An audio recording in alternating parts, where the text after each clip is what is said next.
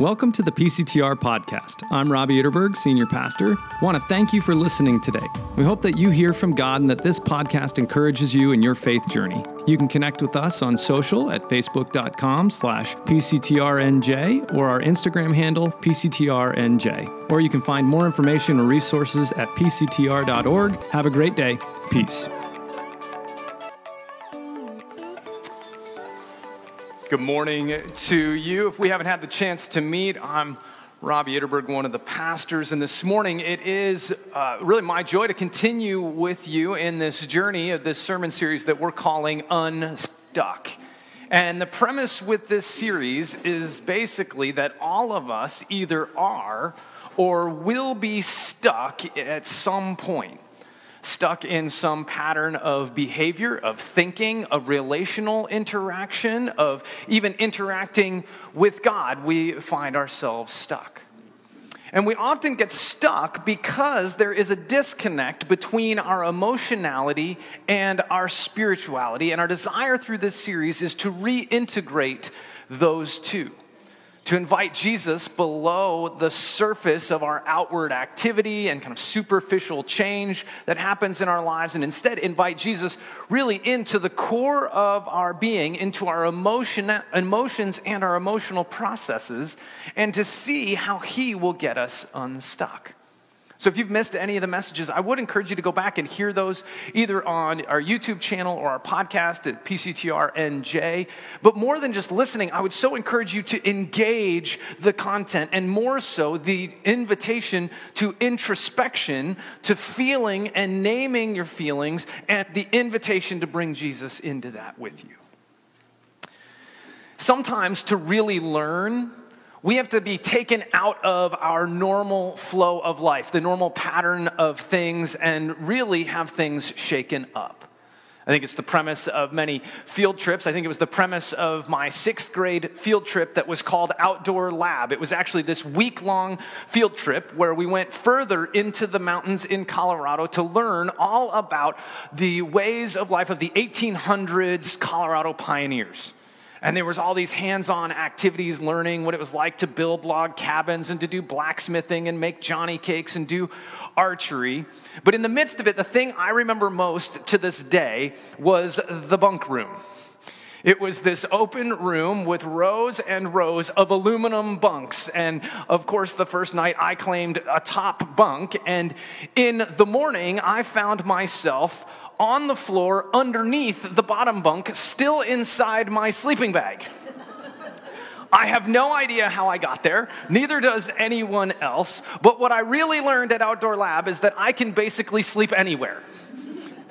I'm not sure that was the lesson I was supposed to walk away with, but here I am. Today, we're going to look at how God teaches us by taking us out of the normal flow, the normal plan, the normal expectations of life, takes us into things that are often uncomfortable so that we can learn one of the most important lessons of life. So, we're going to jump into Philippians chapter 4. If you'd like, you can follow along on the screen. Let's listen for God's word as He speaks to us this morning. I rejoiced greatly in the Lord that at last you renewed your concern for me. Indeed, you were concerned, but you had no opportunity to show it. I'm not saying this because I am in need, for I have learned to be content, whatever the circumstances. I know what it is to be in need, and I know what it is to have plenty. I've learned the secret of being content in any and every situation, whether well fed or hungry, whether living in plenty or in want. I can do all this through him who gives me strength. This is the word of the Lord. Thanks be to God. And let's pray as we move into this together. Heavenly Father, what a gift it is to be gathered on this glorious day in your presence. What a gift your word is, and what a gift that we have in your Holy Spirit residing with us and in us and moving around us. We invite you to use this time to speak deeply to us Give us the grace to, to hear, to understand, and even more to respond. In Jesus' name we pray. Amen. So, Paul has written this letter to the church in Philippi from prison in Ephesus. And in the section that we just read, Paul is expressing this incredible gratitude for the generous gift that the church in Philippi has sent him to support him. And as grateful as he is, Paul quickly then adds this little side note. Well, it's not really a side note. He's quick to let them know that he didn't really need their gift in the first place. It's like, wow, that's kind of a slap in the face, Paul. But he's, he doesn't need their gift because he has learned a secret. He mentioned it a couple times. He says, I've learned the secret to be content, whatever the circumstances. Content, satisfied, sense of having enough, not striving or anxious or churning for more and more and more. And Paul's saying, I'm good, I'm content, whether things are good or bad, all of the circumstances, I don't have the internal angst and compulsion to keep striving because of dissatisfaction. Contentment was really popular in Paul's day. There was actually a whole stream of philosophy called Stoicism, that the main goal of Stoicism was contentment, self sufficiency, to be good in and of yourself no matter what else is going on.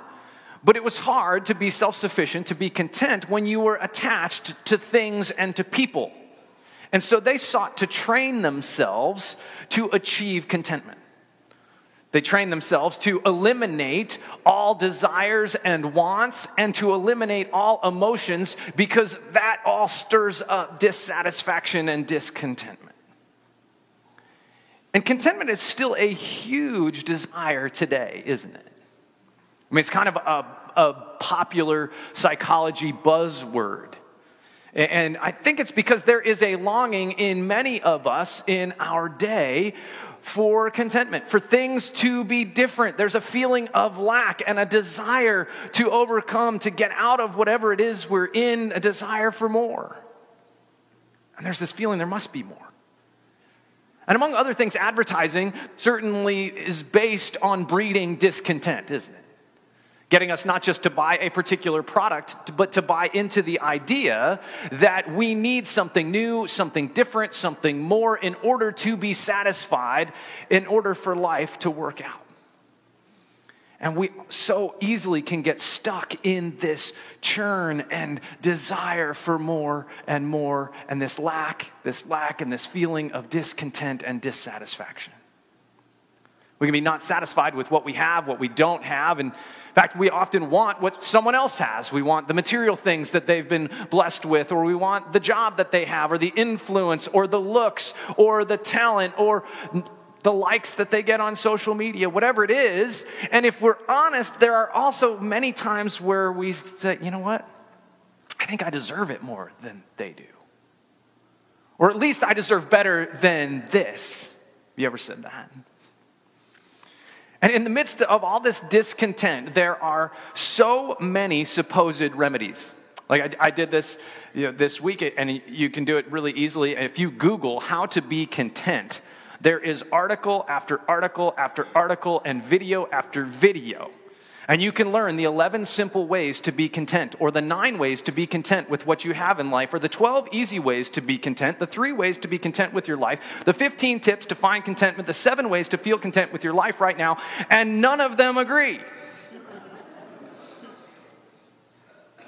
But the theme that runs through all of them that is the same is that you can achieve contentment. You can acquire it, you can grab onto it, through your effort. And Paul learned something very different than this, didn't he? The secret Paul learned was that I can do all this, I can do all things through him who gives me strength, through Jesus Christ who gives him strength. And that's Philippians 4:13 and the truth is that is this is one of the verses in the Bible that is plucked out of context so often. It's one of our favorites because we love what it says, don't we? Man, I can do all things. I can do anything. There's no limits. Growing up, I had a picture hanging on my wall of a soccer ball with cleats and Philippians 4:13 on it, and the implication of the picture is obvious, right? I can be an incredible athlete through Christ who gives me strength. And of course, that's true. If he wanted to, he gave me different genes than that, but that's okay. Because what Paul was talking about was not anything in general, in context. Paul is talking about learning contentment, of being content in all things, all situations, the good, the bad, the ugly, the painful, through Christ who gives him strength. He can be content in every circumstance. It doesn't matter. But he didn't achieve it on his own. But he did have to learn it, he says. So, how did Paul learn this contentment? How did he learn to lean further into Christ, the one who could give him strength to be content in all things? Well, the reality is, he had to get out of the normal pattern and flow of life. He had to go to an outdoor lab of God's making. See, Paul was on these missionary journeys with a, a a noble and beautiful desire to plant churches, to spread the gospel, but all along the way, God was interrupting his plans and teaching him the lesson of being content in all circumstances. In 2 Corinthians 11, Paul actually summarizes the things that he had to live through, that he experienced, that taught him this lesson of contentment. He says he was imprisoned he was flogged, exposed to death again and again, experienced 39 lashes across his back. He was beaten with rods. He was stoned with big rocks, three times shipwrecked, spent a night and a day floating in the open sea. He was constantly on the move, always under the danger from rivers, from bandits, from Jews, from Gentiles. He was in danger in the city, in the country, at sea, in danger from false brothers. He had to learn that Jesus Christ was going to give him the strength to be content by actually going through some of the darkest circumstances we can imagine. And only then, having lived it and experienced it, did he learn the secret. And I think the reality is the same is true for us. That we can told, be told to be content in all things but like so many things, we can't learn this one by simply being told. We have to live it, we have to experience it.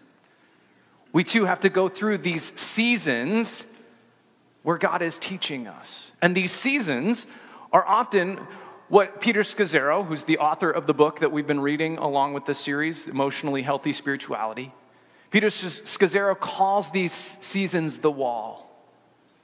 Or in the language of John of the Cross from the 1500s, this is where this is the dark night of the soul. Because it's in the dark night that God teaches us contentment. Teaches us that Christ is the one who can give us the strength to be content even in the dark. And Scazzero says, for most of us, the wall appears through a crisis that turns our world upside down. And, and, I don't really love his image of the wall, just honestly. As we talked about this in our staff meeting, we actually felt like the visual image of a dark valley or even a vast dark tunnel was probably more helpful in thinking about this as a season and a period. But whatever it is, this season is one where God turns our life upside down. Some years back, we went on a family vacation to Bedford County, Pennsylvania. And we found this little off the beaten track, family owned little attraction called the Coral Caverns. And it's this cave that used to be part of this mine and this limestone quarry, and it's now owned by this family. And so you go into this cave, and what you find is there's eventually this huge wall, and this huge wall is of a fossilized coral reef right there in the middle of Pennsylvania. Who'd have thought? You got all these little sea creatures in the wall. I mean, it's really an amazing thing.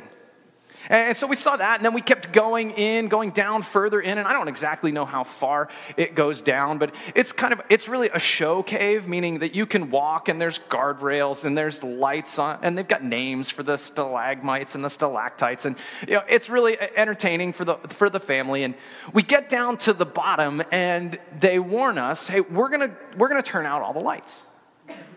And so they count down three, two, one, and the lights go out. And it is so dark. Have you ever been in total darkness? I mean, where You can't even see your hand in front of your own face. You certainly can't see anyone else around you. I mean, the reality is, it is totally disorienting. You lose your sense of direction, you lose your sense of balance, even though you're not trying to go anywhere or walk anywhere. It's like this sensory overload through sensory deprivation. This is what the dark valley is like spiritually totally disorienting, overwhelming and at times even terrifying for us. It's in the dark night or the dark valley that Scazzero says we question ourselves, God, the church. We discover for the first time that our faith does not appear to work. We have more questions than answers as the very foundation of our faith feels like it is on the line. We don't know where God is, what He's doing, where He is going, how He is getting us there, or when this will be over. But man, we want it to be over. Because none of us likes to be scattered like this, to feel like we're all over the place, disoriented. But it's in that place that God teaches us the lesson, the secret of contentment. You may have heard of Mother Teresa. If not, Google her and spend you know, the next 20 years reading about her life. But but she gave her life to working in the slums of India among those that no one else would work and care for people that no one else would care for. So self sacrificial. And in 1979, she wrote a letter to a spiritual confidant in her life, the Reverend Michael Vanderpeet. And this letter became public in 2009 as a part of a book called Mother Teresa, Come Be My Light the private writings of the saint of Calcutta. And this letter, among many other letters, she writes about the dark valley. And in this letter, she said, Jesus has a very special love for you, she assured Vanderpeet. But as for me, the silence and the emptiness is so great that I look and do not see, listen and do not hear. The tongue moves in prayer but does not speak. I want you to pray for me that I let Him, God, have a free hand. And this was exemplary of her experience for 50 years. Periods of intense darkness though giving her life away day in and day out, serving and loving people for the sake of Jesus, she lacked the sense of God's presence and assurance of his love for her. She experienced the darkest of valleys, and if she did, maybe we do as well. But what's the point? Why would God lead us into these seasons of darkness? Why would He let us linger there? The reality is, it's because God wants to teach us. Teach us that there is more in life than what we are satisfied with typically because we are satisfied with dissatisfaction. We are satisfied with continuing to move and pursue in the rat race of life, chasing after things that ultimately we think are going to give us hope, meaning, significance, that we think are going to add value, that we think are going to finally get us to a place where we're satisfied with life as it is, but God is gracious to not let us continue to run after those things, but instead brings us into the dark to purge us from those attachments to lesser things, those things that will not satisfy, so that we can learn that we will not be content if we gain the whole world but do not have Jesus Christ and Him alone.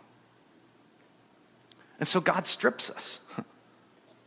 He strips us of the things that we put our hope in, our stock in, our value in, our worth in so that we can detach from those things and more fully and completely give ourselves and attach to Him. But we are so often satisfied to give ourselves to other things and to other people. But in the dark, in the, in the valley, we learn this contentment. Not in the things, not in the people, not even in our spiritual experiences or our feelings, not even God's, the experience of God's love for us but we learn contentment in Christ alone. See, the dark purges our sense of control, our sense of power, our demand for life the way we want it, in the time and on the terms that we want it, and the things that we think will ultimately make life worth living. This was the experience that the psalmist was writing in in Psalm 22 that we read earlier. But this gives, in that psalm, is giving expression to the experience of the dark valley. My God, my God, why have you forsaken me? I cry out. I have anguish. I cry out day in and day out, but there's no answer. That's what it's like in the dark sometimes. What do we do if you find yourself there? I think the first thing is simply to acknowledge it. As we've been trying through these weeks to just begin to acknowledge what the feeling and experience is like, but then don't just stay there. Remind ourselves of the truth. Because in the dark, it is so hard to remember what's true, it's so disorienting. In the dark, we're not sure. So we have to remind ourselves of what we have known to be true.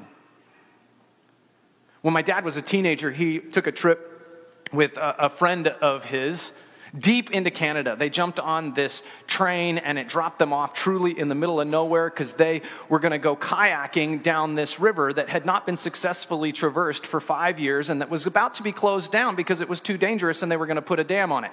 They didn't know all that until after they survived the trip.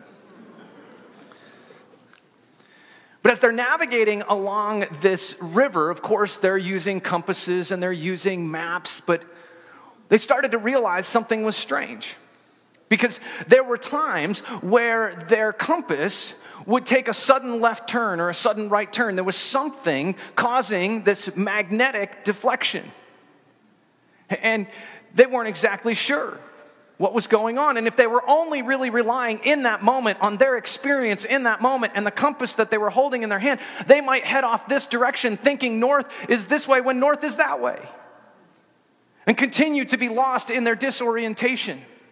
See, if we rely on the moment, just what we're feeling and experiencing, we can continue off into the wilderness in our disorientation. Instead, they had to rely on what they knew to be true. They had studied the maps, they knew where they had come from, they knew roughly where they were going to, and they had to continue to come back to what was true rather than trust what they were feeling and seeing with their eyes in the moment. In the dark, do not trust your feelings, they will betray you.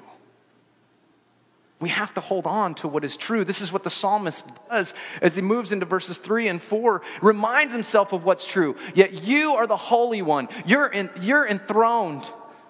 And our, our fathers put their trust in you. They trusted you and you delivered them. They cried out to you and you saved them. They trusted you and you did not disappoint. God, I'm feeling disappointed. I'm feeling disoriented. I'm feeling overwhelmed. I'm feeling like you've forsaken me. But what is actually true? You are trustworthy. But how can we be sure when the feeling is so strong and the reality of the pain and the hurt and the, and the disorientation and the darkness is so real? I think we cling to the truth that ultimately Psalm 22 points us to. Because it's the ultimate evidence that God is for us. Because Psalm 22 is what Jesus quoted even as he died on the cross for you. It was the, what he quoted as he gave his life for you as the evidence that God is for you, the evidence that God loves you, the evidence that God wants for you more than what you and I will settle for ourselves. Jesus on the cross crying out, My God, my God, why have you forsaken me? See, we feel forsaken in the dark valley. Jesus was forsaken on the cross. We feel abandoned in the darkness. But what is true is that God is teaching us the secret of contentment that is not in any circumstance, but is in clinging to Jesus who loves you so much more than you can imagine. To remind ourselves, even in the darkest valley, that Jesus was forsaken for you. And perhaps in that valley, we can begin to let go of the control that we are constantly grasping for in life, the, the, control that God is trying to say to us, you are never going to be content if you have to be the one in control. I love the Harry Potter series, and And in the movie, the books and movie are a little different, but in the movie, the first one, The Sorcerer's Stone, toward the end, Harry, Ron, and Hermione jump through this trap door uh, after almost getting eaten by a three headed dog. And they jump in and they fall maybe 20 feet or so into the darkness, and fortunately, they land softly, much to their surprise. And, Ron starts to feel around and says, Wow, well, lucky this plant thing was here. And as soon as he said it, the tentacles and vines of this plant begin to wrap themselves around their legs and their arms and their chests and their necks and begin to choke them. And Hermione quickly realizes what's going on and says, Stop moving, both of you. This is devil's snare. You have to relax. If you don't, it will only kill you faster. And Ron, of course, appreciates that a whole lot. Kill us faster. Oh, now I can relax. But Hermione takes a deep breath, relaxes, and then she drops underneath the plant and out of view.